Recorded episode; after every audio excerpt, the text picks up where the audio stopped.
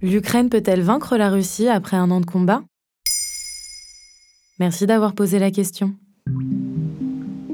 Un an déjà que la guerre fait rage dans l'Est de l'Europe.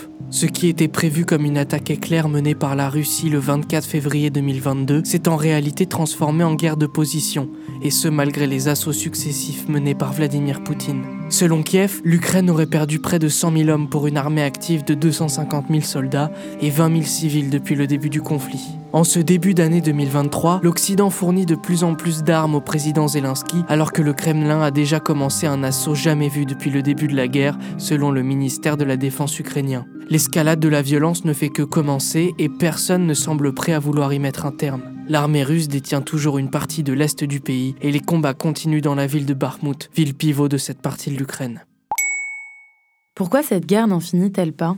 D'abord, l'armée russe aurait commis trop d'erreurs stratégiques pour l'emporter rapidement. Vladimir Poutine a sous-estimé son adversaire ainsi que le défi logistique. L'expert et analyste militaire Volodymyr Dasenko les met en évidence sur son compte Twitter.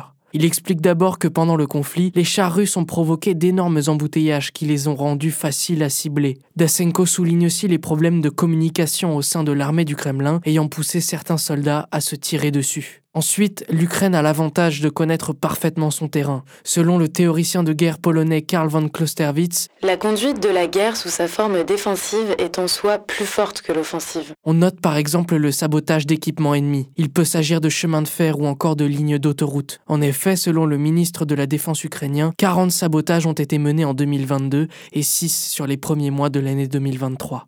L'hiver n'a d'ailleurs pas aidé à accélérer la fin des combats. La région étant particulièrement froide, les affrontements se sont progressivement enlisés. Et comment peut-on sortir de cet enlisement ? L'objectif de Kiev est de reprendre l'est de son territoire. En janvier deux mille vingt-trois, la Russie avait envahi seize pour cent des terres ukrainiennes d'après le journal Le Monde. Selon David Dubé, chercheur en stratégie diplomatique dans un article du média vingt-quatre heures, c'est une avancée considérable. Au début, on se demandait si l'Ukraine allait perdre des régions complètes et si le gouvernement serait remplacé. Aujourd'hui, on parle d'attaquer et même de reprendre des territoires perdus depuis deux mille quatorze, comme la Crimée.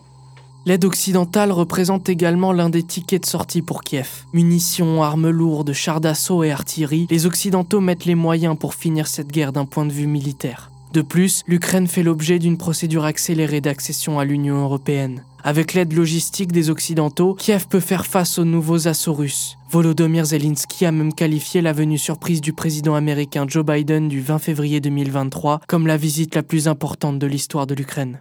Mais où en est la paix ? Le dix-neuf février deux mille vingt-trois, Emmanuel Macron réaffirme sur Twitter son soutien au plan de paix de Volodymyr Zelensky présenté au G vingt en novembre deux mille vingt-deux. En dix points, le président ukrainien a expliqué comment l'Ukraine peut gagner la guerre. Il exprime son souhait de voir la Russie retirer ses troupes, libérer ses prisonniers ukrainiens ou encore être condamnée par la communauté internationale pour crimes de guerre. Mais aucun point ne fait mention d'une victoire militaire, à part la volonté indéfectible de désescalade. Voilà où en est la guerre en Ukraine après un an de combat. Maintenant, vous savez, un épisode écrit et réalisé par Samuel Lombroso. Ce podcast est disponible sur toutes les plateformes audio, et si cet épisode vous a plu, n'hésitez pas à laisser des commentaires ou des étoiles sur vos applis de podcast préférés. Bah, bah, bah.